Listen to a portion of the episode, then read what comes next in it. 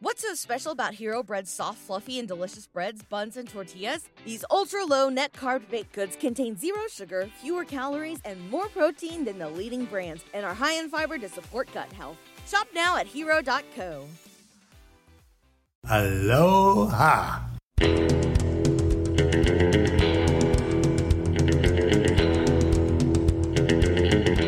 Can you imagine what the best cigar shop in Fort Collins, Colorado, how good that must be? He's just as Puerto Rican as his dick looks. I love my dead gay son. Yeah. Hello and welcome. We're back. From theballerlifestyle.com, it's the Baller Lifestyle Podcast. My name is Brian Beckner. Thank you very much for joining the program. Episode number 329. Thank you very much for your patronage, especially if you're one of the people that contributes to our Red Circle page. We appreciate that very much. And if you're one of those people that would like to contribute to our Red Circle page, a lot of people reach out where they message me on Instagram and they say, hey, I keep meaning to subscribe. Go ahead and do that right now. Just go to the episode notes of whatever app you're listening to the show on. Hopefully it's Apple Podcasts and you're not one of these Android maniacs. But it's there in the Google Play Store, if that's a real thing. Or even the guy that told me how to get my podcast in the Windows Store a few years ago so he could listen to it on his Windows phone. It's there. It should be there no matter where you listen to it. So just go to the episode notes and click the link, subscribe there. $5 a month or $50 a year gets you all of the bonus content. And if you would like to give more, you can make a donation. There's a link there for that too. I am joined now, as I am every single week that we do the show, by Mr. Ed Daly. Ed, what's up, dude? Hey, it's weird that I guess I just don't pay attention. There's a Google Play app and a Windows phone. I didn't even know these things. I know. It's crazy. It's crazy. It's actually crazy. It's actually nuts. Yeah. We're reviewing a movie today, and I like to put – I'm like a good coach. I'm like the Vince Lombardi of this show. I like to put people in positions to succeed, and that's why when we do certain movies, we bring in our good friend, someone that everybody loves when he's on the show, Mr. Jason Stewart. Jason, what's up? Hello, everybody.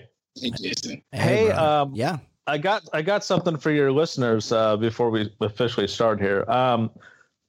R.I.P. Kelly Preston. Yeah. She left us way too soon. But for those, maybe this will give you a little bit of solace. She didn't really pass away today. Thetan abandoned its physical body. She now goes to the landing station on the planet Venus, where the Thetan is implanted and told lies about its past life and its next life. So the Venusians take the Thetan, capsule it, and send it back to Earth to be dumped into the ocean off the coast of California. Yes. All I'll say to that is, yeah, it's completely bonkers.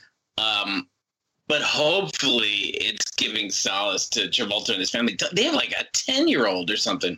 Just awful. Yeah, and they lost a son a few years ago, and Travolta's nuts. Did anyone know she was sick? Like, no, or was it totally? Because I just woke up and found out she died, and I didn't know like anything about it. Clue, had no idea. Terrible. And I don't know what it says about me, but I'm always a little more sad when somebody really attractive dies. I'm sorry.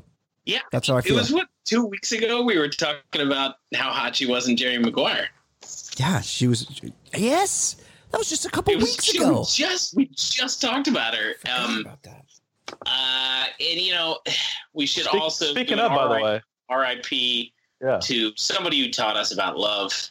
Mary Kay Latorno passed away at a similar age, right? Yes. Mary Kay Latorno was also pretty hot in her day. Yeah, she had a moment. And I gotta say, it was an interesting defense she went with. She went with the Costanza. Was that wrong when she got caught? She's like, I'm a good person. I honestly didn't know having sex with a boy was a problem. Right. I just didn't know. The classic Dave Chappelle white guy. I didn't know I couldn't do that. I thought Ed was definitely going in the direction of, speaking of attractive people that pass too soon, they found Naya Rivera's body today as well. I'd never heard of her until they were searching the lake for her. Yeah, I don't... I mean, she seemed attractive, and you know, I think she saved her son. Horrible. You know, heartbreaking. Just horrible. But I honestly, like... That they were talking about, I saw just a headline about the curse of Glee, and I can honestly say I didn't watch 1 second of Glee. Not one.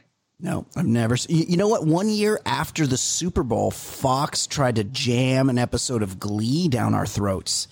And you know how they'll like debut a show like right after it? And it was right after the Super Bowl, and Glee came on, and I watched maybe like 10 minutes of it because I was drunk. And I'm like, oh my God. This is so much worse than what I pictured. That's what happened this year with The Masked Singer. I watched like 10 minutes of The Masked Singer. Remember I told you, they're like, well, hang on a second. Is Barack Obama under there? No, it's George Clooney. And they're like, no, it's the third cellist in the scene of Ghostbusters. That you're like, what? So we have a couple things there. We that's my son's favorite show is The Masked Singer, and they sign my paychecks. And I saw Glee once, and it was because I guess after a while they just started doing like themed shows where they just one artist for the entire hour or whatever. And they once did the entire Rumors album, Fleetwood Mac. I had to take a look. And I can't say I didn't enjoy it. It was pretty good. Wow. Company man. Good for you, Jason. Yeah, it's a real bummer when people go before their time. It's always tragic. So R.I.P. Kelly Preston. And I will say, when the last show, we were doing an R.I.P. of the great Carl Reiner. And now this episode... Yeah. A celebration of his life. Absolutely. I didn't realize that. He directed this movie, and he's in it. Yep. Yeah. It's a pretty good movie. Okay, let's do some voice. Anything else before I jump into some stuff? No. Okay, let's do some voicemails. Let's do some emails, and then we'll talk about the movie. Jason's got a big poker tournament. Don't ask him about it.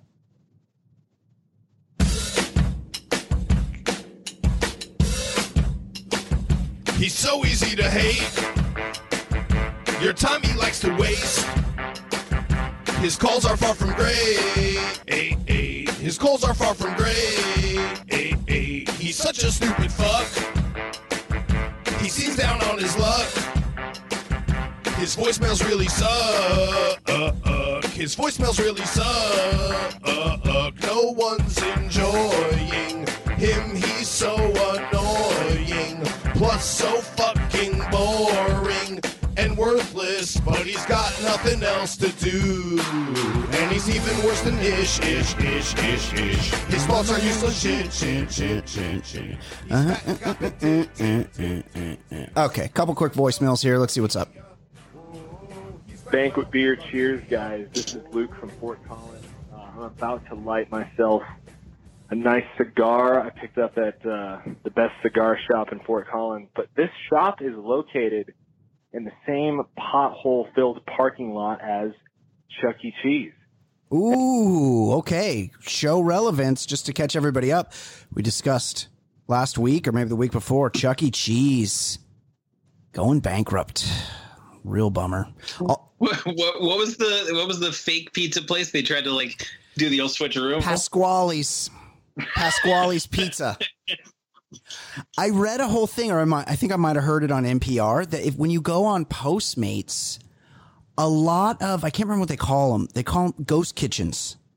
A lot of the, if you like go on Postmates and you search Chinese food, a lot of those places that come up, there's no actual brick and mortar, or it might be a restaurant that makes something else that just has a Chinese menu available for Postmates. So Chuck E. Cheese tried to pull a fast one because during COVID, nobody could go. I mean, why would anybody go in the first place? There's so much bacteria running rampant in Chuck E. Cheese. But since they were closed, they tried to sell their shit pizza under the moniker Pasqually's Pizza. Bet a lot of people got sucked into that. And you know, somebody cracked the case, but that meant because they recognized what was going on. Yeah. So that person should be shamed who recognized it, because how would I wouldn't know what Chuck E. Cheese pizza tastes like. No, yeah, it tastes like shit. It's just like the shittiest pizza that there is. Domino's is also pretty shitty. Okay, let's see what. Did you guys? Oh. By the way, did you guys get into just how, like in 2020, what was the entertaining part of Chuck E. Cheese? I mean, the only thing that I remember it being good for was that it served beer and it was like a babysitter for 4 or 5 hours. That the cesspool of germs that kids played in. Pricey. But other than that, animatronic, pricey. Right. Not cheap. What redeeming value did it have? Who was it fun for? Well, I would say if you had to make a good time of it, you go over there, and they, at least the Chuck E. Cheese's I went to, they were they tried to keep the beer real low pro. But you'd go over there, you'd get a Budweiser because they only had Bud and Bud Light, and then you would meander over to the Pop-A-Shot game and try to set some high scores. That's what I would do. Pop-A-Shot or air hockey. Yeah, Dave and Buster's just kills a place like Chuck E. Cheese. 100%, because it's kids and adults can go there. Okay, right. Let's see what this Luke has to say. Luke, longtime Twitter follower of Jason Stewart. Before COVID, this Chuck E. Cheese was looking pretty dilapidated and just kind of sucked the soul out of you when you looked at it. But now it's even worse. I mean, it just looks like shit. There's little signs in the front window, little handmade signs with lettering made out of fluorescent green tape that says, hey, we got $5 wings or whatever. So having to drive by this god-awful Chuck E. Cheese to go to the cigar shop kind of has me wondering, like, if God's way of telling me to stop smoking or something. But whatever. I'm going to light up. Peace. Light it up. I've been getting back into cigars, and I'm really enjoying it. I'm back on the cigars. Thank you for that. Yeah, I know what he's talking about, though. There are some places you just look at and it bums you out. Yeah. Oh, yeah, definitely. Like there was a real janky looking White Castle near me years ago. And like it looked disgusting. And it just bums you out looking at it. You know, like any Wendy's. If I drive by a Wendy's and I like see people in the drive-through the Wendy's, I'm like, I'm so bummed for those people. Like, why? Wendy's of all the places is not a regional chain, right? They have those on the East Coast, Ed? No, they have them. Yeah, and I remember they're stupid. And I remember hearing from somebody in advertising who said, yeah, the dude, Dave Thomas, like insisted on being in the commercials. That doesn't surprise me at all. You know what? I like that idea. But how about I walk into the shot and I explain things? And they're like, well, we had another idea. Now everyone involved. He'd have that apron on. It was a real bummer. Also, there's a grocery store called Stater Brothers here in Southern California. Jason Stewart, you familiar? Sure. It converted, right? Nope. Still Bonds? Nope. Still around. Still around. Stater Brothers is kind of a bummer, too. Although I think they're on the come. Like, it's kind of like a sad. Or here's another one. Here's another one. Sam's Club, which I call Mormon Costco. That's a real bummer too. There's a Sam's Club near me. Yeah, those kind of bum me out. Okay, thanks for that, Luke in Fort Collins, longtime Jason Stewart Twitter follower. Could you imagine? By the way, can you imagine what the best cigar shop in Fort Collins, Colorado, how good that must be? Well, I did like how he said that as well. I was waiting for him to drop the name, but he said it in a way like we should understand that there is a best cigar shop in Fort Collins, as if there are two cigar shops in Fort Collins. It's like if you were to say the best cigar shop in Havana. You're saying something, but to say the best cigar shop in Fort Collins assumes there's more than one, and it's not really a mecca for people on the, you know. But there could still be a couple. It's possible. There's a few in Hoboken, and it's only a mile square. Like it's possible. There's like two. I suppose. Yeah. No. There's. Well, I live here in my sleepy little beach town, there's two cigar shops, and one is real intimidating because you can like smoke the cigars there, and it's upstairs. So I have a little social anxiety. So it's a bridge too far for me to walk up the stairs to something and then announce my presence at it. I feel like compelled to have to buy something and smoke a cigar there. Is that insane? Does that sound crazy? Well, I get intimidated by a situation like that. Yeah. Okay. I'm glad I'm not. There was a cigar place in Manhattan years ago, and I saw Steve Croft from 60 Minutes. Oh, he fucks. No, but he was, I mean, at the moment, yeah, he was trying to fuck, but he was unable to leave his stool. Oh, because like, he was against the bar, and he like tried to step down, and then he just went right back up. By the way, because he was so hammered. Yeah, I love that. How peculiar is the subgenre women who smoke cigars? Like, I'm not a cigar guy. I kind of understand what it's about with men and their brandy and all that stuff. I just I'm not sure what I feel about women who smoke cigars. I want to say that if they're attractive, they're just a little bit less attractive. You know what? I've evolved, because when I was younger, I was really into cigars, and my mom would be like, "Hey, son, like next time I come over, let's have a cigar in the backyard." And I'd be like, "No, that's exclusively a man's activity." But I was young and naive. I'm more than okay with women smoking cigars, and it just doesn't affect their attractiveness to me one way or the other. The cigars are delicious. They give you a 2-day hangover, and you cannot scrub the taste out of your mouth to fucking save your life. But other than that, they're great. That's why I stopped smoking them, because the next day, just it was so gross. I just gave up. Yeah, disgusting. Okay, another quick email here. Bry, Bex, easy and word. He's doing voices. Real simple question. National, global, whatever. I am the president of the local chapter of the Muff Divers Union. Yes, you heard me right. The Muff Divers Union. I definitely had a female body inspector T-shirt at one point. I didn't. Blind bikini inspector? I didn't. I didn't know that there was an organization for this. I didn't realize. Yeah, it's for 6th graders who want funny T-shirts. I didn't realize there was a fraternal order of. It's like the Masons. Yes, the Shriners. They do good works. So I'm posing the question: how many of you boys enjoy the muck diving? You know?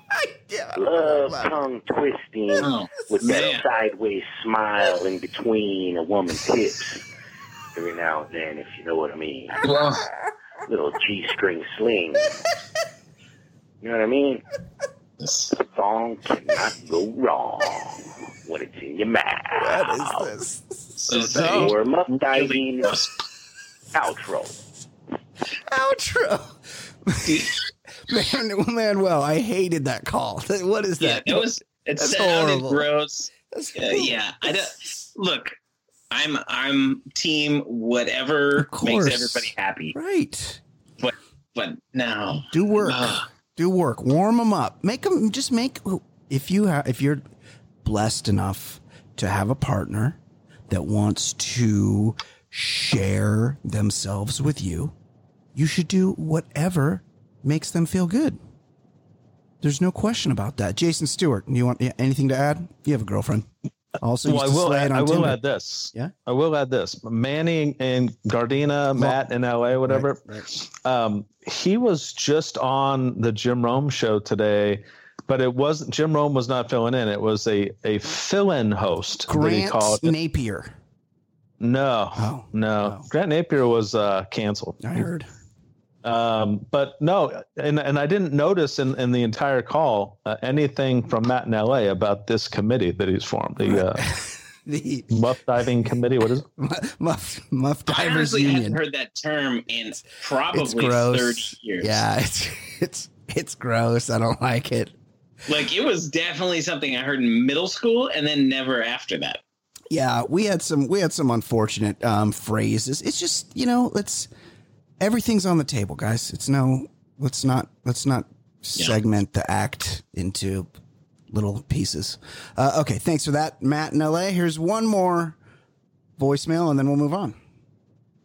Hey guys, so listening to fucking LSU Lala. Listen to the voice on this guy. Look at the pipes. Jesus. The review of Urban Cowboy and the drunker than Cooter Brown phrase that she utters is actually a very common thing down in the South. I don't know where it originated from, but it is something that you will hear quite often. So it's definitely a Southern term. The other thing, the one part of the movie that I think I had the most trouble believing was the threesome with Bud and Jerry Hall and her sister.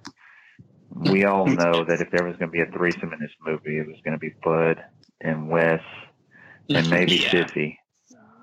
But Sissy was definitely going to be the third wheel sitting in the corner having to take care of business on her own. Anyway, good job, guys. Keep up the good work. Can't wait for summer school. They say someone's always left out in a threesome. And so, yeah, Sissy would have been left out of that one for sure. They're saying that Elle is saying that Bud and Wes, Scott Glenn and John Travolta would have had the devil's threesome with Sissy, and Sissy would have been the one just kind of like sitting in the corner smoking a cigarette.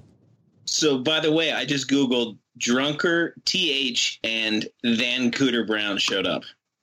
That's crazy.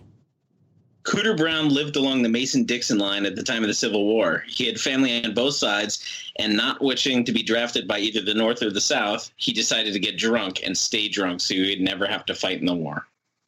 Interesting. Oh, so he was a coward. He was a coward. Oh. Yeah, he was a coward, or he was conscientious objector, a Confederate who knew he was on the wrong side if he fought with them. Right, just like hang back, like hang to the side and let those guys work it out. You know. Okay, couple of emails here. Well, this one's from a woman. Subject is Summer School, the movie we're reviewing tonight. I always loved this movie as a kid and crushed on Mark Harmon. I mean, yeah, swoon. Yes, absolutely. On the rewatch, I have this question too. On the rewatch, did he go to a strip club to meet women, and was he seriously hitting on that old lady? It was a weird scene that was not explained. No, it was. Hold on. Okay, Let me finish. Chainsaw and Dave held up. Rip Carl Reiner. That is from Karen, in parenthesis, a good one. We believe you, Karen. Thank you for that. And I will get to that because I don't know how he ended up in the strip club where Larry worked. It was a weird one. Okay, Jason will explain it to us when we get there. I will say this, though. It was a scene where I had to rewind it. I almost did. Why is he there? And I rewound it, and it's just a very far-fetched way to get to the scene, but I'll explain. It was weird, but we'll get to it. One more email. Congrats, Mark Harmon. You've been selected to waste your summer in the classroom. As you walk in on the first day there. On the first day, there are a lovely trio of ladies who drench the floor in moisture when they see your lay and Andy. These are high school girls, buddy. Inspired attire. Well, hold on. You have Courtney Thorne-Smith who Jesus, Elle. No, come on, buddy. These are high school girls. They were adults. How old was she at the time? Yeah, I mean, they were all 21, 22. They were adults. Assume the adult versions. You have Courtney Thorne-Smith. I can't even say this. No, please just edit it. This is going to be too gross. I can't. He does mention Jim Belushi. Jason Stewart was 6 degrees of separation. Jason Stewart was on a show with Courtney Thorne-Smith. So you have Courtney Thorne-Smith who wants to have relations with you, and forget about the terrible years of her life where she has to listen to Jim Belushi claim he is more talented than his brother. Well, nobody thinks that. Next to her is the lovely Fabiana Udenio, who is trying to get past the idea that she will have to hit the casting couch for a role in a Michael Myers film. Last, but certainly not least, is a very pregnant Shawnee Smith. A quick side note, normally she wouldn't have made the cut, but since a certain host has a thing for pregos, what up, B? She makes the list. Since this is the 80s and it's not yet frowned upon for teachers to... I can't say it that way. Who you gonna scoop? Yeah. Where my ballers at? Yeah. Chicken hands, get the cluck and scoop it up. All y'all bitches get this. I get it. I feel like we've moved past a lot of this, unfortunately. Okay, we'll do it this time. Jason Stewart, you go first. Pam, or I can't remember what the Italian chick's called. What her name is in the movie? Claudia? I stared at her for a couple of the scenes, and I'm like, why do I know her? And I had to go to IMDb, and it is a lot of vagina. Yeah. Anna Maria is her name. But that's the only other movie we've seen her in, right? She's been in things. I just looked her up. And I guess she's gotten good work on Jane the Virgin. She's probably, that's where her big payday is coming. I'm completely oblivious to what Jane the Virgin is. Okay. So what are the choices? Pam, Anna Maria, or Rhonda? The three completely of age girls in Mr. Shoop's class. Who are you going to scoop? No, I was a huge fan of Pam. I was the first time I saw it, and then last night I was reminded of how big a fan I was in 1987 of Pam. Interesting. Okay. Ed Daly, I know you hate this game, but go ahead. Scoop one of them up. Pam, Anna Maria, or Rhonda. Play along. I mean, Anna Maria, and it's not really close for me. Can't really go wrong either way. LSU Lala is a little bit onto something for me. He's actually kind of got me pegged.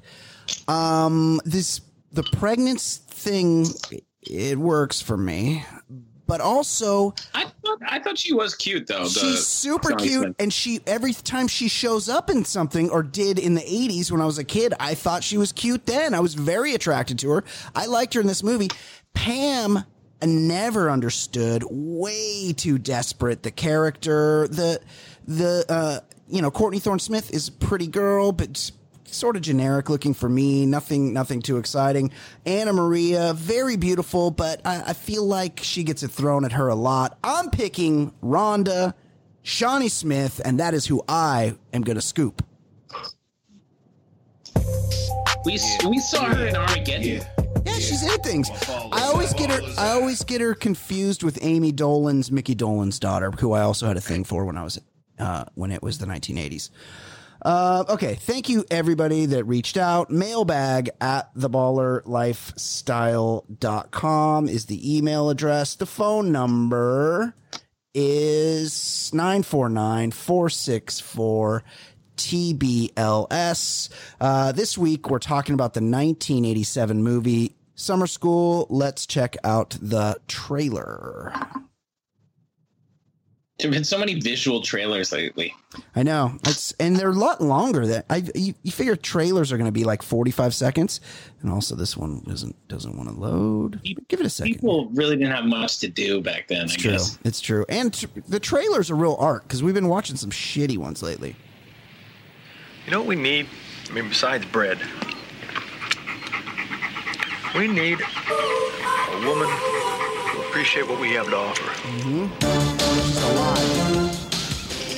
Freddie Shute loves to cut class, hates to do homework, lives for summer vacation. Look, Freddie, you're a semi-charming guy and a real snappy dresser. You're just not the kind of guy I date anymore. Yeah? What kind of guy you dating now? Oh, the kind who wears socks. And the only reason he hasn't been expelled yet is because he's the gym teacher. Oh, Mr. Shoup. At Oceanfront High. Congratulations. You've been chosen to teach summer school. No, I'm not a real teacher. That's all right. These aren't real students. They're unmotivated, irresponsible, not too bright. They'll relate to you. You in this class, too? Mm-hmm. I'm teaching them. No way! Right off the bat, you show them who's in charge. Hmm? Please take your seats. Where should we take them? Who is in charge? I recommend this time I pass. No way, that guy was in high school. I can feel it. I've seen some of your students. Very scary. There's a very valid reason for summer vacation. When I saw this movie when I was 12 or whenever, you guys get the picture. When I saw this movie when I was like 12, I really had a thing for Kirstie Alley and 45. And this was the year before Cheers, right? And 45-year-old Brian, I just didn't really see it. Like she's kind of hot, but it just wasn't. She wasn't really working for me like it was when I was 12 years old. Summer School. It came out when 1987. I recall seeing this in the theater. It's directed by Carl Reiner. Starring Mark Harmon, who's just a fucking babe of all babes. He's a high school gym teacher. He's forced to teach remedial English class during the summer. The film co-stars Kirstie Alley, Courtney Thorne-Smith. It was distributed by Paramount Pictures. Original music by Danny Elfman from Oingo Boingo. The plot of the movie, everybody knows. It's the last day of school. PE teacher Freddie Shoop is getting ready to bounce to Hawaii with his much younger girlfriend, Kim, only to learn that the guy who was supposed to teach summer school hit the lottery for $50,000. That's like, I know, yeah, not I know enough, but that's not enough. Although Carl Reiner was probably close to retirement age anyway. Sure, maybe it like pushed him over the edge. So he gets suckered into he's got the ticket in his pocket, and he gets suckered into having to teach summer school. Of course, he's a gym teacher. He doesn't teach English. And the hijinks ensue. It's a funny, one of those just like high school movies that we loved back then. The same school as Karate Kid.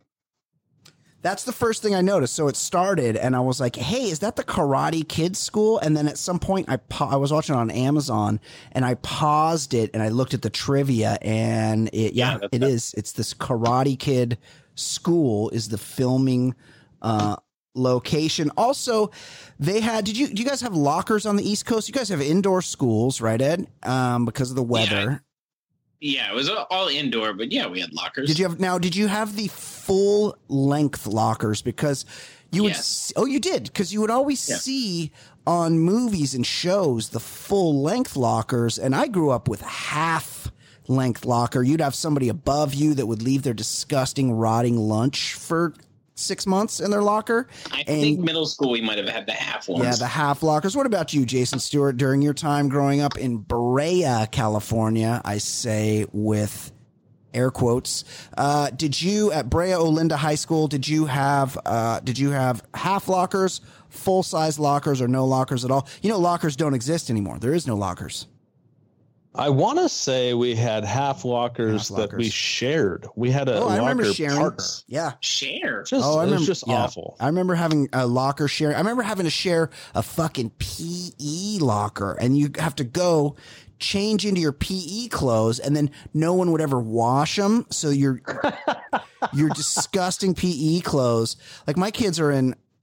Well, my son's in high school now, and he runs track, so he's not in PE. But when he was in junior high, every week, like clockwork, he would bring his PE clothes home and wash them on the weekend. And I'm like, I probably did that twice in my entire middle school career. Okay, so what do we want to say? First of all, well, could we start off with that very opening scene, right? The only reason why Mark Harmon gets chosen to be the summer school teachers, because all the other teachers were just sprinting out of the parking lot. They didn't give these vice principal any time at all. Yep. But the reason why Mark Harmon had been stalled is because he was getting ready to go to Hawaii and he was packing his convertible with a bunch of suitcases. So much luggage that his girlfriend brought. Like, so much luggage. What was the plan? Like, was she parking at the school parking lot for the duration of the trip? Why were they packing? There's so many suitcases. Yeah. Also, they're supposedly at Oceanfront High, and you can see when we eventually get to his house, he lives, it looks like Venice. He's right by the pier. Yeah, it's Venice. They're fucking 5 minutes from the airport. Like, just get off work, swing by the crib, grab the bags, and head to the airport. There might be five big suitcases. Huge. Five. And well, there's no way they could have all fit in the trunk of his Ford Falcon. And it has to be pointed out as well that, you don't know anything about this Mark Harmon character, but so you assume if he's going to Hawaii on a teacher's salary, he must have another means of income. He doesn't. He is not tenured. Yeah. Not only is he going to Hawaii for a summer vacation, he also has a beachfront property as a school teacher. I assume he was a renter. Sure, but still, beachfront? Come on. Still, and it was the 80s, and Venice was pretty run down in the 80s, Jason. It wasn't like this is before Snapchat moved in. I mean, it is. I agree that it was a stretch, but I recall dudes like getting roommates and having like a place on the beach. I had a buddy that had a place on the beach by Balboa Pier for years, and he would just get different roommates, and the landlord would never raise the rent. So it can be done. But I agree that it was a bit of a strange – they ran out the trope, and this was in every second or third movie in the 80s. Tenure.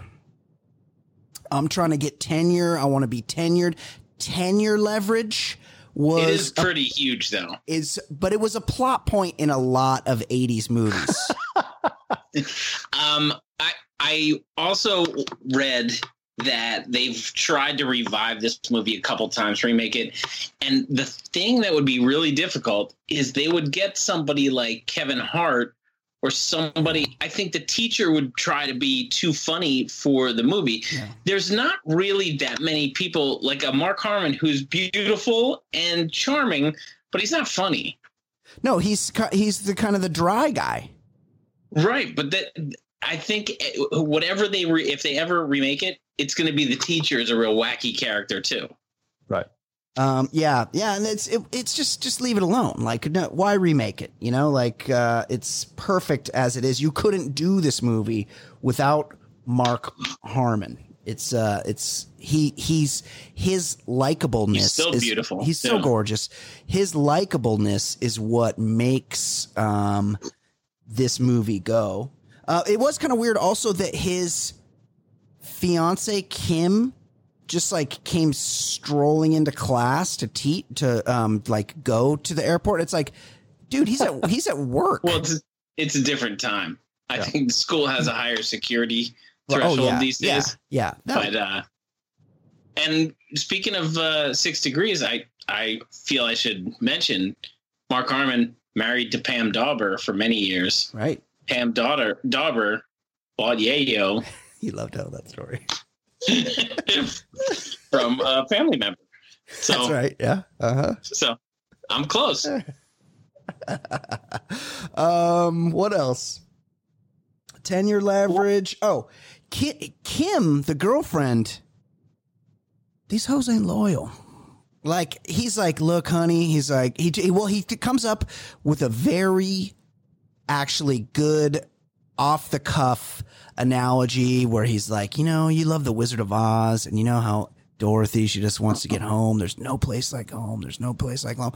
What if we just, instead of going to Hawaii, what if we just spent the summer here? And she's like, no, I'm going to go to Hawaii by myself. And he's like, what? But what about me? And what does she say?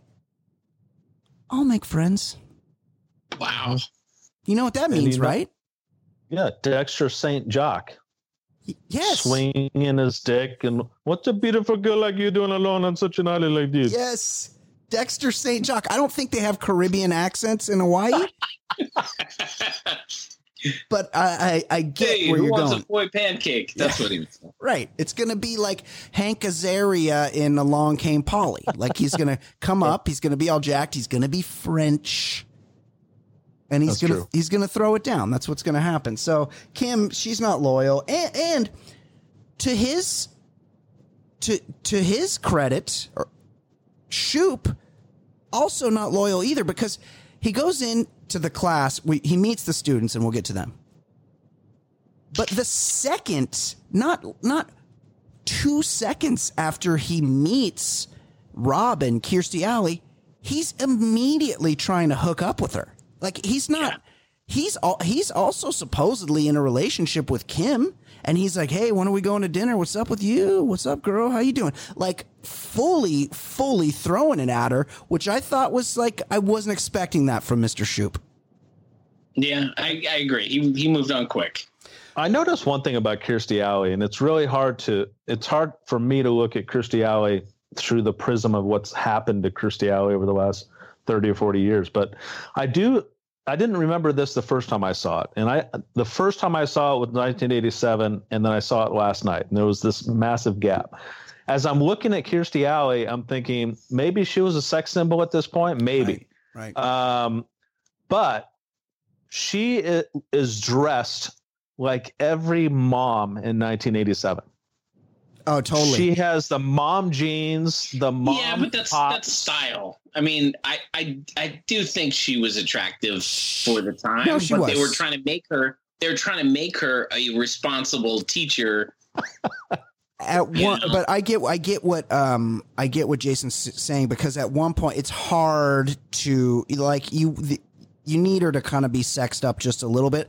Yeah, they could have done, but that's maybe Carl Reiner wasn't given the right direction on that one. At one point, she's wearing a light denim shirt, and the and the pockets and the collar are like awful. Cow print, like zebra. It was zebra, but it was like cow. It was like leather looking with zebra stripes. It was just awful. It was just awful. It was like something that was on sale at Ross or something. It was not good. It was hideous. Okay, so as I'm going through this, I'm just kind of like casual as we're discussing right here, and I would like to see Jerome here because I'm Alvin Mack from the program. Right. I'm slowly going through and checking the ages of all these high school kids. So we're introduced to the students. Larry. He's the guy that he's just asleep. That's the guy who looks like Jim Carrey's stunt double. He looks just like Jim Carrey. What's so special about Hero Bread's soft, fluffy, and delicious breads, buns, and tortillas? These ultra-low net-carb baked goods contain zero sugar, fewer calories, and more protein than the leading brands, and are high in fiber to support gut health. Shop now at Hero.co. He's asleep the entire time. What's over under...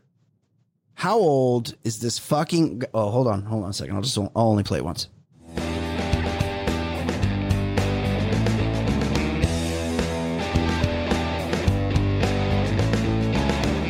What's his age? I can't explain. He was young back when he did that thing. Still alive, and I don't know why. How old is this fucking guy?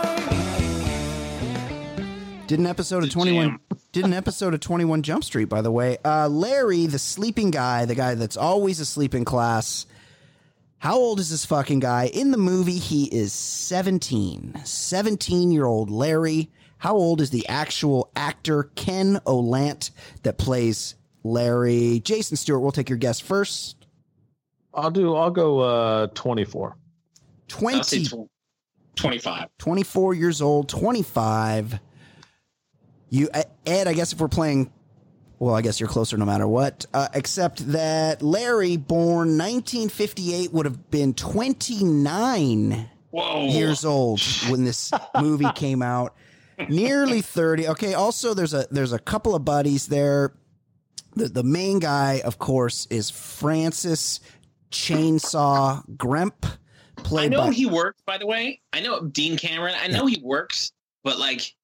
Dude is a delight. Yeah, but he doesn't look the same anymore. So it's, he's not as recognizable. Yeah, I rewatching it. I mean, I loved him when I saw it in the theaters, but rewatching it, he's terrific. He's good. There's something going on with his eyebrows, and he definitely does not look high school age. So I'm asking you guys, how fucking old was Dean Cameron Chainsaw in this movie? How old? It's around the same age, like 24, I would say 25. He's 28. Or 29. Jason Stewart nails it. 25 years old. 25. Okay. How about his... And I agree, by the way. I agree that I think he played the part really well. I really thought he could have easily... He went right up to the line of being obnoxious, but never really crossed the line. And I will say that he and his buddy in the movie, I remember them being much bigger jackasses than they actually were very entertaining. Every scene they were in, they stole, and they were actually there. It was a unique kind of characters, and they were likable. And by the way, this guy, Dean Cameron, he has an Iron Maiden shirt. I mean, amazing. What don't you like about that? Up the irons. His buddy played the guy who stole the wallets in Planes, Trains, and Automobiles. Like, he sneaks into their place, right. And then that's what leads to all the chaos where they have to sell shower curtain rings. Of course, you're talking about Gary Riley, played by Dave Frazier, or who plays Dave Frazier. How old is this fucking guy? Gary Riley, he's supposed to be in high school. How old would you say he is? I'll say he's 21. I say he's younger. 21 years old. Jason Stewart. I'll go 23. 23. Pretty close. 24 years old for Dave. You'll be happy to know that Courtney Thorne-Smith, Pam, was robustly of age at the time. She was 20 years old. Very legal. Although the way they played that in this movie was unfortunate. Problematic. I would suggest anybody who wants to see a little more of Courtney Thorne-Smith, Google the interview with Conan when she was promoting the Carrot Top movie, Chairman of the Board. Hilarious. And Norm Macdonald is just sitting on the couch next to them, and he takes over the interview, and it's amazing. Norm Macdonald goes... Conan O'Brien asks what it's called, and Norm Macdonald goes, "Can I take a guess?" And she goes, "He goes, yeah, go ahead." He goes, "Comedy poison." and then when she says, "No, it's Chairman of the Board," and Conan goes, "Norm, I don't think you can find something funny about that." And he goes, "Whoa, you mean is the spelling of board B-O-R-E-D?" Hilarious. Well, yes, that was in 1997. Yeah. Yeah, super old. So everybody looks. I don't know why they did this in the 80s. Denise Green, she was the hooker that fucked Rocky Dennis in Mask. Wow, she's really attractive, by the way. Yeah, was it Lala had that group? I thought she'd be included. She's attractive. Yeah, she's super hot. Shawnee Smith, who I was into, she was actually high school age at the time. She's born 1969, so when this movie came out, she would have been 19 years or 18 years old. So, wow, that's an actual an upset high school age person. And in the early scenes, the class is full, right? And then it just becomes like the core 8 people. Right. They have a few that you don't get introduced to that are just hanging around. But yeah, then they disappear from the scenes. Right. I feel like that would really bring down the curve because the movie gets to a thing where they all need to pass a test. Well, if 80% of the kids in the class don't take the test. Yeah. Right. Also, there was that one scene, right? In one of the climactic scenes where they're all getting murdered, slaughtered in a classroom to scare away the teacher. Yeah, and one guy was like the hand that moves on the desk, and he showed his face. I'm like that guy was in the class at first. We haven't seen him the entire movie, and he shows up right now. Yeah, right. So that guy is telling stories. Hey, you know the hand in Summer School? That was me. Yeah, that was totally. My scene. Yeah, he's got it like a framed print from a framed cell, as they're called, in his house somewhere, because that's his claim to fame. And the black guy is every time you see like a montage movie or montage of a high school in the 80s, everything is compared to Fast Times at Richmond High, and nothing ever compares to it. But I do compare everything to it. So whenever there's a montage and people doing stupid shit, I think about Fast Times. And then the black guy in this movie is a poor man's Jefferson. I mean, he's basically the same guy. He's great. I think when football season starts, we got to do the program. That is a good cheesy movie. Absolutely. Put that on the list.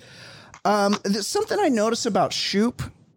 And first of all, he's the actual fit king, like his fucking clothing. He's basically like, I didn't realize it till I watched this movie, but I've basically emulated this guy's style of dress for my entire life. He's got like a pair of board shorts on that are one print, and then he's got a floral shirt in nearly every scene that's a mismatch print, and everybody knows I'm the pattern king. I do that all the time.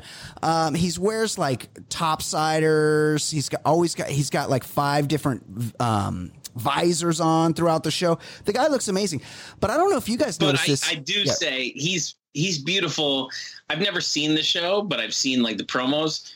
I mean, he's a Navy man on NCIS. He's beautiful in everything. I mean, you could put him in any outfit. He's going to look good. He was a quarterback at UCLA, and that's right. I assume that's why when he's doing football practice with Larry, they've got UCLA colors on the gear. And then when he comes in with his groceries, which were Doritos and Apple Jacks, and he was an adult, his grocery bag said like 86 Bruin football or something on the bag. So he was able to work that in. But I want to know if you guys noticed this. I don't know if he's got a cottonmouth problem. I don't know what the issue is, because there's at two points he takes a bite of a donut, and he bites into this donut, and then for the next 8 minutes, without taking another bite of the donut, he still has donut all in the sides of his mouth. I was talking. His mouth is completely filled. In the library. Yeah, I think when he's eating. There's one in class when he just shows up with his coffee and a donut, and then the next time he's in the library, they hand him a donut, and he does a 10-minute soliloquy, and the donut never goes away from inside of his mouth. And then later, when Kirstie Alley Robin is over, he's eating a Pop-Tart, and he takes a little bite of that Pop-Tart, and then for the next 5 minutes, his mouth is completely filled with Pop-Tart. What does this guy have to do to swallow? Like, take a sip of water. What's going on in your mouth that you're not generating enough saliva to pre-digest these pastry items and swallow them down? Did you guys notice that issue? I noticed he was always chewing. Yeah, I noticed that, but I did notice the Pop-Tart was chocolate. Chocolate Pop-Tarts. Disgusting. Were awful. You don't get a chocolate Pop-Tart. No, you get the berry ones. You get the berry ones with the white shit with the glitter on the top. That's what you get. Oh, yeah. My kid, one of my kids likes the brown sugar one. It's pretty good. Yeah. I mean, but the second time he ate a donut, by the way, if you look at it through the COVID prism, just unacceptable. Oh, yeah. The donuts were just on the library used. Oh, yeah. And they were picking them up and eating them from the desk. Well, How many hands were on those? I think desks? Larry walks in and he goes, "We all pitched in." And then Larry reaches his dirty, disgusting hand into the box of donuts and hands it barehanded to Mr. Shoop. And Mr. Shoop's all, "Oh, jelly, thanks," and just starts eating it. Like, even in 1988, you weren't handing people food items, right? Unwrapped. You're talking about Kevin. Larry's the guy who's asleep. Kevin's the guy. Kevin looks like a Larry. Who said, "I love my dead gay son." Yeah. That was him. Yeah, that's right. You know what I remember him from? I remembered him from, this dates me a lot, Little House on the Prairie. Wow. I watched that show in the 70s. Yeah. Michael Landon, he played a little kid in Little House on the Prairie. You're saying he was in Heathers too? He was the jock who they killed, and they made him look gay. And they made him look gay, but all they did, they go, "This is Ohio. If he's seen with mineral water, everybody will think he's gay." I mean, it's a tell. His dad comes to terms with it at the funeral, and he stands up and he goes, "I love my son. I love my dead gay son." Yeah, that's a pretty good scene. That's a great movie, by the way. Yeah. So, there was a weird line. I think we already skipped the scene when he finds out that Kirstie Alley's dating Gills, the evil principal, vice principal. He goes, "I'll be darned. You're a heterosexual." Yes. And problematic. What does Gil say, though? Well, I don't remember. And a damn good one. Yes. Yeah. Yes. That was problematic. Also, they did a thing. So they're making too much noise. And Kirstie Alley comes into the class, and she's like, "Hey, could you guys calm down? Like, I hear a lot." And then they start calling each other names. My personal favorite was Jism Head. But then she said, "Can you switch it to obscene gestures?" And then everyone starts flipping each other off, and they start doing the thing where you slam one hand into your elbow thing. But she does the blowjob. She does the blowjob thing with the tongue and the cheek. Now, I would argue that was in that blowjob gesture was in 87% of movies in the 1980s. Never once in my life did I ever see anybody do the blowjob gesture. Yeah. After this movie, it took off like wildfire in my middle school. Yeah. Oh yeah. Yeah. And by the way, we can't forget that it was in the most iconic movie of all time. When the student looked back at Roller Girl and did the blowjob gesture. That's right. That's all right. Yeah, exactly. I wrote down, I liked when Anna Maria showed up. Chainsaw and Dave were trying to impress her with Italian things, and they're like, I love Chef Verdi. Yeah. I love the mafia. Pinocchio. Mussolini. Those guys were the best. Yeah, they were pretty funny. And they were definitely, I liked that they did everything together. Like there was not competition for Anna Maria. They were definitely going to try to get some sort of spit roast, maybe a DP, some type of like equally enjoyable relationship going between both of them, because they share a brain, we learn, but between both of them and Anna Maria, which I thought was kind of nice for everyone involved. Chainsaw's choice of clothing. It's summer in California. Yeah. They're in summer school, and he's wearing a long sleeve shirt with another t-shirt over it with a fucking long trench coat every day. I was going to say, I think he set the trench coat mafia. I think the trench coat mafia was after this movie. I think they got it from him. Right. But that being said, on their trip to the beach, Dave was wearing suspenders with no shirt. Yeah. And that, right. And that he never really took off that beret. Beret was one of those things that really, like, 47% of characters in 80s movies had berets, but you never actually saw anybody in real life wear a beret. Ferris Bueller was supposed to be cool wearing a beret. Right. What's in the Pretty in Pink, Molly Ringwald? Yeah. Ringwald, did she not have a beret? They go on some field trips, Jason, and I thought there was a lot of local happenings on these field trips. First of all, they went to Malibu Grand Prix. Yep. Which was like a go-karting track in the 80s where the cars looked like Formula One cars, and it was really badass. And I never got to go there, and I saw the commercials all the time. And I remember I would see like people at school that had been there would have their Malibu Grand Prix license. And I was so bummed out that I never got to go to Malibu Grand Prix. Well, they go there. They also go. By the way, the Malibu Grand Prix. It was the one go-kart track in the world that allows a woman who's 8.5 months pregnant to go. Really good point. That was not safe. She also played a rigorous game of full 6-on-6 team volleyball during their beach day while 8 months pregnant, which was kind of weird. Also, Jason, they go to Knott's Berry Farm, but they didn't show them in the actual replica of Independence Hall, which was kind of a bummer. But they did ride the corkscrew, which was a prominent amusement park ride in my childhood. Is that where Chainsaw and Dave did the rabbit thing? Yeah. Yes. Eventually, right? That was at it. That was like at a petting zoo. I think that was a separate. Oh, I thought the petting zoo was at Knott's. It might be. Do they have zoos there? Wait, is the place you're calling Knott's Berry Farm? Is it a farm or is it the? It's an amusement park. It's an amusement park. It's an amusement park, but it does have. That's what the underrated part of it is. That it does have like an educational part about it. It's like the old West and.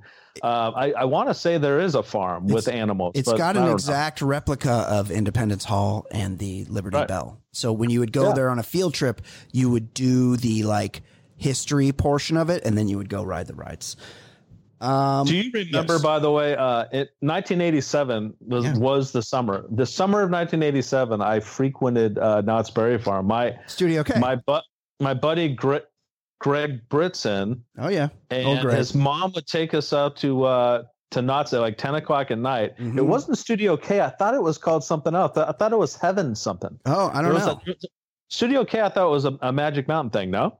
No, Studio K, the K stood for Knott's. Studio K. Oh, okay. Yeah. And maybe that was it. But yeah, yeah. I spent... This is getting a little bit Manuelish, right? Many nights summer at the dancing at Knott's Berry Farm. One time, I remember that was a thing. You're a little bit older than me, so I didn't really do the Studio K thing. But yeah, it was like a club for teens. Yeah. One time, a friend of mine, Peter, I can't remember his last name, Pedro, I can't remember his last name. His mom took us to Knott's Berry Farm. And by took us, I mean, she met us in a parking lot in her single cab mini lowered Toyota pickup.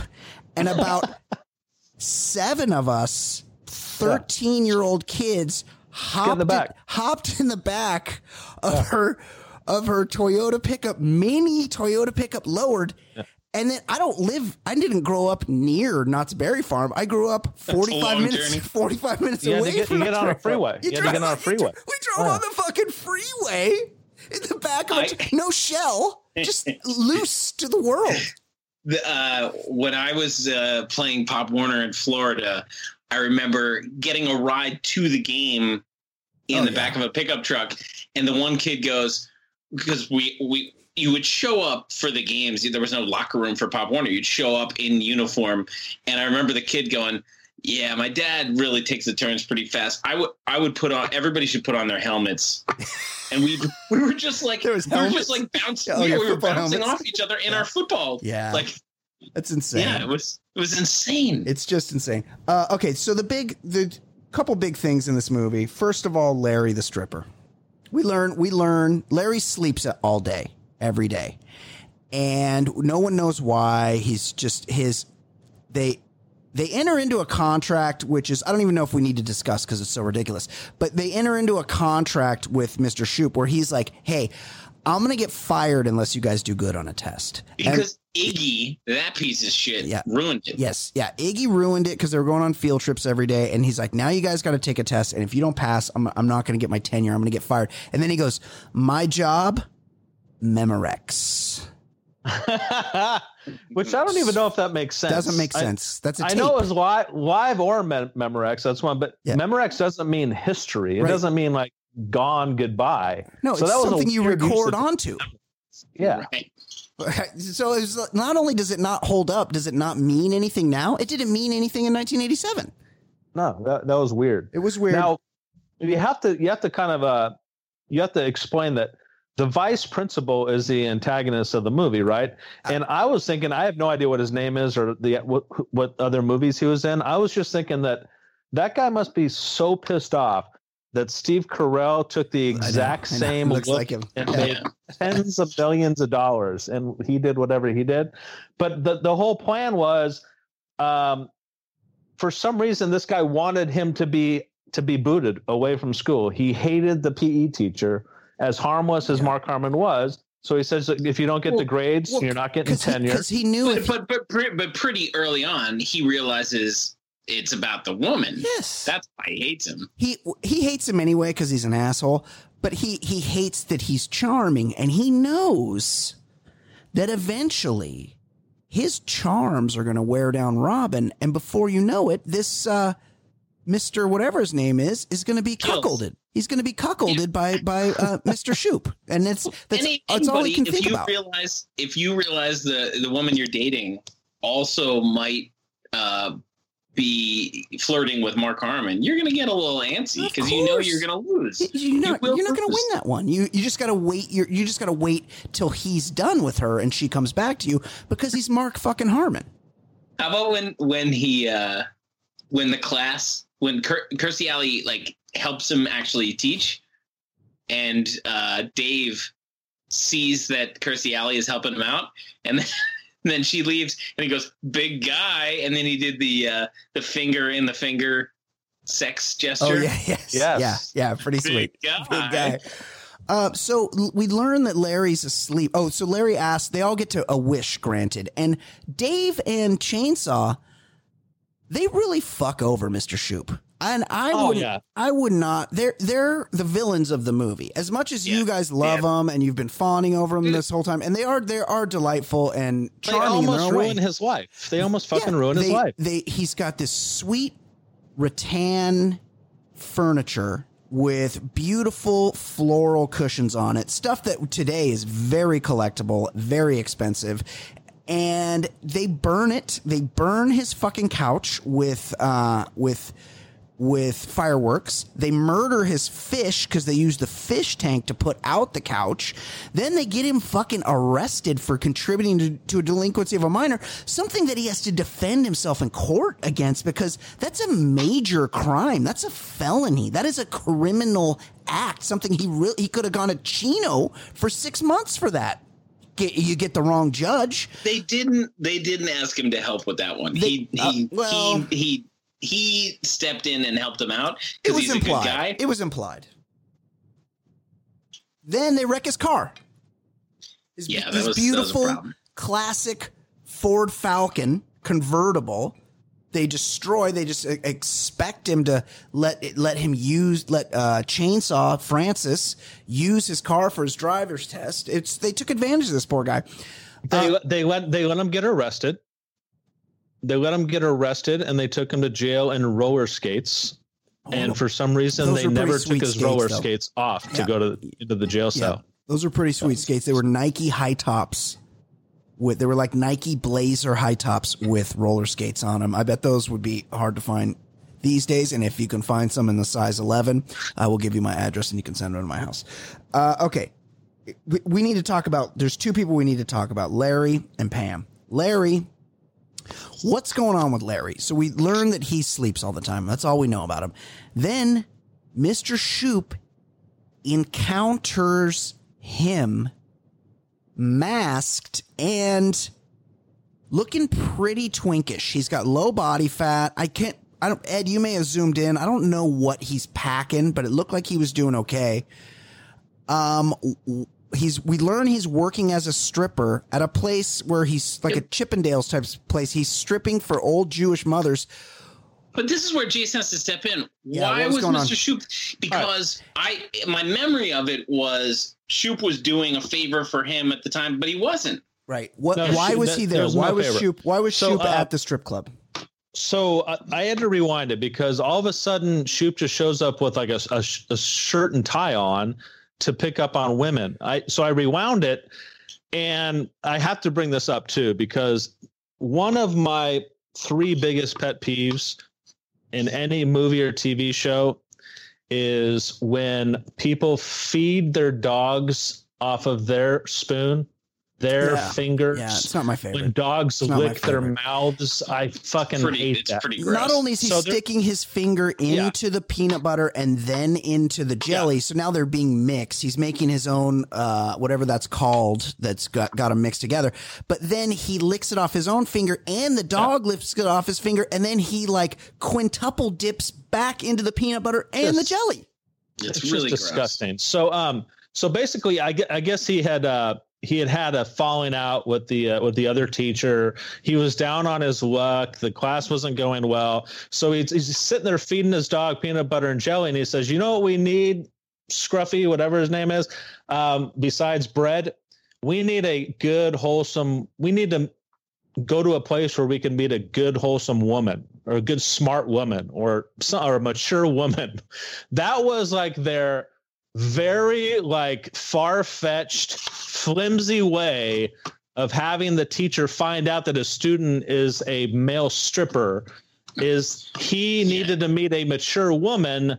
So he gets dressed up and he goes to a strip club after midnight. A male strip club. A male strip club. It's insane. And now also what's going on with Larry? Because he implies that he's a prostitute. He's like, look, Mr. Right. Mr. Shoop's like, what are you doing, Larry? You can't be doing this. And he goes, hey, Mr. Shoop, I'm 17. Super creepy. He goes, if you knew everything you knew now when you were 17, he's like, what would you do? He's like, because I do know that. And that's why I can't quit. Was this a prostitution? Was this a dancing bear situation? Yes. Yeah, he was definitely a prostitute. Much like Barrel Spray. Much like the UJ's channel Dancing Bear, was he dancing for these women expressly for the purposes of them paying for sexual encounters? That was the vibe I got, right? Yes. Okay. By the way, every single male fiance's biggest nightmare is the Dancing Bear genre on Pornhub. Because I assume that's what happens. I assume that's what happens at nearly every bachelorette party. Like, I've never been to a bachelorette party, and they keep it pretty low key. But I assume that they end every night, at the end of the bachelorette party, the Dancing Bear guy shows up and does exactly. That's basically like a hidden camera video of every bachelorette party. Yeah. But that's the thing about Dancing Bear that you'll realize if one of our listeners isn't familiar and you want to do some research, it has very little to do with the Dancing Bear. No, there's not so much Dancing Bear. Also, I don't know why you would need like a mascot hat to, like, the rest of your body is just a G-string. Like, I don't think you really need to hide your face at the beginning. I don't even know why. What's the reveal? Oh, look, he's just as Puerto Rican as his dick looks. You know, like, perfect. Just what I thought. Okay, so we solved that one. Now, here's the other one. This is the problematic aspect of this movie. Pam, who's 16. We learn that she's 16, Kim's 21, and I did the math. Shoop, despite the fact that at the time Mark Harmon was 36, Shoop is supposed to be 30 in the movie. So Pam, he's got to grant them all wishes. Yes. In order for them to study. Yeah. But, you know, he could be like, yeah, you're going to have to pick a new wish. Exactly. So this is before she wants to move in with him, though. She's like, I'm going to save my wish. He lets them throw a party at his house, and he's kind of doing what adults do when the teenagers have a party. He's keeping an eye on it, but he's hanging in his room. Pam cruises into his room. First of all, in any adult man immediately leaves that room or asks her to leave the room. You never put yourself in a position where it's your word against hers. You just get out of the situation because it could look bad if somebody said something. Then she starts talking to him. She goes, you know, the Grunion are running tonight. And he's like, oh, yeah, the Grunion are running. She goes, can you believe thousands of fish swim hundreds of miles just to bawl their brains out in the sand? That's another one. Bawling was the euphemism for sex in 99% of all 80s movies. And never once in real life have I ever heard anybody use that term ever.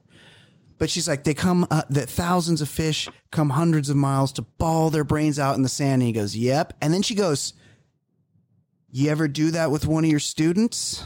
Jesus. Whoa. Real subtle. Real subtle. And then doesn't Kirstie Alley show up while she's like making breakfast? No, that's eventually she moves into his house. She forces him. She's part of a loser family. She's got no parents. She's got like a surfer brother that she lives with, and he's got all sorts of kids. He clearly likes to fuck. He doesn't wrap up. He's got 6 kids, so she's got nowhere to stay. So she's like, can I crash on your couch? And then she immediately starts acting like they're husband and wife. She's like, honey, I've made dinner. The whole thing was just so weird and creepy. And even in 1988, could that have seemed normal at all? Because Robin shows up and she's like, hey, this is kind of weird. What's going on here? I mean, she goes, I know this is none of my business. Yes. But are you fucking your student? Like, yeah, it's got to be your business. Look, you have to report this. Call the police. Right. This is crazy. That would never happen. It was but a weird what I was going to say right? was yeah. the very first scene, right? Or the first scene you're describing where she goes into his room at the party where everybody is. Everyone in the class and then a bunch of other high school kids are there. She goes into his room and just lays on his bed with him. With the door closed. With the door closed.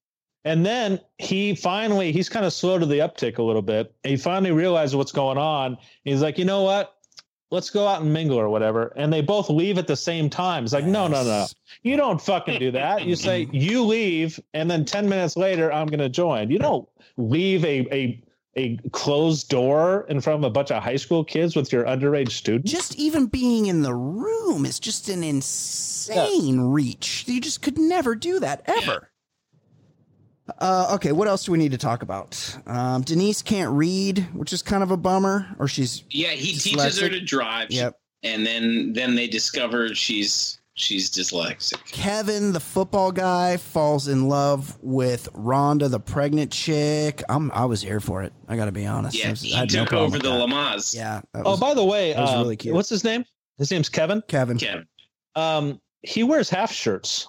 Yeah, that's right. Well, that was the thing. At least a couple scenes he has. I think they're half shirts. My girlfriend pointed out that the shirt was actually a little bit more like a quarter shirt that just went below his nipples. This is like Doug Flutie in the Orange Bowl in 1983, right? I don't remember that being a look though, and you just didn't go to school in that. Did you? Yeah, I remember jocks rocking that look. Yeah, absolutely. I remember the half shirt look. Yep. Okay. What else do we need to talk about? They all take the test. They all fail, which is kind of a good twist. You know, you expect them to all pass.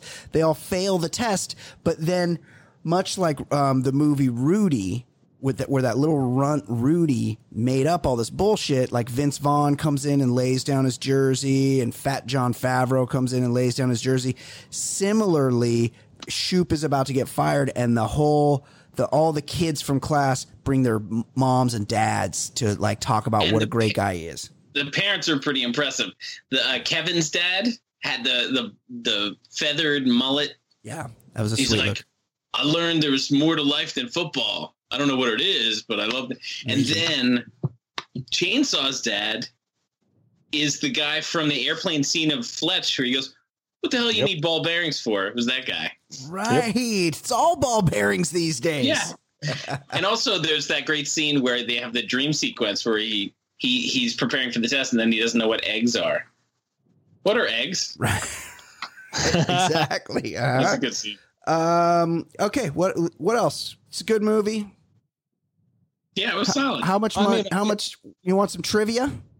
I do want to mention that another big pet peeve of mine is people that take their like everyday clothes and walk into water or dive. They do that at the end.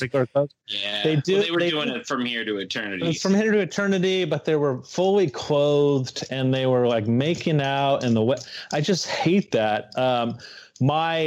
The reason I bring that up is because, of course, he gets her in the end. But then there was this weird ass plot where the dog lost his toy and he was bummed out. But it wasn't really they didn't make a whole big deal out of it, but I guess it was a plot line. And then him finding the toy at the end was a part of the movie that we were supposed to get resolved. It washes up in the sea. That's right. I remember that from my initial viewing, but I didn't catch it this time around. I also didn't like that when in the end when they do the Here to Eternity scene, they've dressed him as he's to show that he's matured. So he has light colored Levi's jeans on and a billowy white rolled up long sleeve shirt tucked in. And we're like, oh, he looks better now. Meanwhile, he's been wearing fire fits through the whole movie. And then all of a sudden they wuss him up and he's supposed to have matured. That's right. So we already talked about this. The same school was used for the filming of the Karate Kid 1984. This was interesting because I noticed this. I think it was when he was eating the Pop-Tart, he has like a purple, his middle finger smashed. On Shoop's left hand, you can see that he has injured one of his fingers and it appears to have been smashed. This occurred when Mark Harmon actually had to put out the fire on the couch during the party scene that quickly grew out of control. So he does his own stunts. Wow. He wears Ray-Bans. Hundreds of youth were interviewed for the various major student roles. Director Carl Reiner has said the actors we picked clearly stood out from the others because they were the best, because they were 30. I never imagined finding supporting group as good as them. The 32nd highest grossing film of 1987. Pretty big hit, right? How's it doing? Yeah, I didn't think it did that well. That's impressive. Yeah. It was a popular movie. I remember it being popular. 63% on Rotten Tomatoes, which I believe is rotten. 58% with the audience. What? Yeah. Not too popular. That doesn't make sense. That doesn't make sense. Let's see what the IMDb trivia has to say. Film features popular rides that are no longer existing at Knott's Berry Farm in Buena Park, California. The parachute ride, terrifying, is seen behind the corkscrew roller coaster. The class was riding. Fuck the parachutes. I hated the parachutes. So scary. What else? The Hawaiian shirt that Mark Harmon wears is the exact same Duke Kahanamoku model Montgomery Clift wears in the feature film From Here to Eternity. There you go. Homage. That's Reiner. The casting of Mark Harmon in the lead major role was the idea of director Carl Reiner. Reiner has said, we originally discussed having a major comedian for the role. This is kind of what Ed was talking about. However, Mark impressed me very much in the miniseries The Deliberate Stranger, in which he portrayed convicted murderer Ted Bundy. What? When I saw him being interviewed on the news program, he was so personable and had such a winning smile that it was clear he would be well suited for the role of our gym coach turned instructor, and he brings surprising depth to the character. I would agree. I really don't think this would be the memorable movie that it is today if you don't have Harmon there. He's really the glue. The casting is really good. It is. Absolutely. In a deleted scene, Shoop's class receives a free shipment of hair care products due to a complaint letter written by one of the students. During the classroom scene just before Shoop's courthouse appearance, these products can be seen spread out over the desks, with some of the students testing them on their classmates' hair. This is the reason Larry Kazamia's hairstyle is different in the scene in the remainder of the film. Interesting. I noticed that. Okay. The movie's notable for featuring a young Courtney Thorne-Smith, who became famous later on, and because of this, now gets third billing on DVD covers for the movie, whereas on original theatrical movie posters, this was not the case. I say we wrap it up, guys. Anything else to add?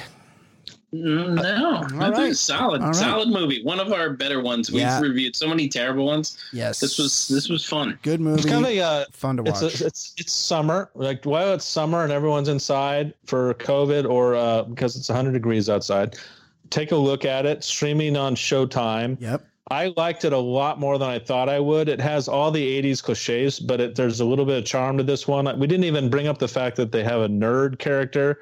I hate him. This exaggerated nerd guy that we saw in all 80s movies, exaggerated jock guy. But yeah, I liked it. I liked it a lot more than I thought I would. I'm glad we did this. How old do we think the nerd guy was? Because I thought he might be an actual, like he was the one that could have actually been young. Richard Steven Horvitz. How old is this fucking guy? 19? Pretty close. Early Jason 20s. Stewart? Yeah, he was 21 when the movie came out. Born July 29th, 1966. Okay, excellent job all the way around. I really appreciate it, guys. For special guest Jason Stewart. For Ed Daily. My name is Brian Beckner. This has been episode 329 of the Baller Lifestyle Podcast. We will see you next week. Goodbye. TBLS, hell yes, the lifestyle's baller. Podcast getting bigger and not smaller. Broadcasting weekly, that's what we do. With Easy Ed Daily and the man Jay Stu and Brian Beckner, quick to dissect the week in sports and culture and whatever. Not just my brothers, reviewing some movies and shows and the others. Top podcast, man, no one is above us. 5-star. Even the haters will love us, and we're not trying to talk politics a lot. We'd much rather talk about dicks a lot. Shit's so hot, man, you know the shit's on top. Top podcast, man, it really hits the spot. Listen up, you players and shot callers. TBLS, the lifestyle's baller. And you know the show is so flawless. TBLS, the lifestyle's baller. Listen up, you players and shot callers. TBLS, the lifestyle's baller. And you know the show is for all us. TBLS, the lifestyle's baller.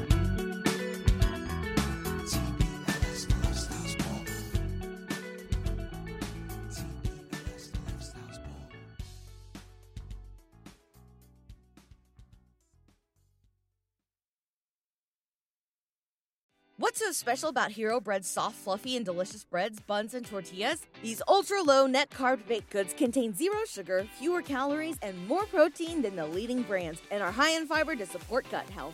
Shop now at Hero.co.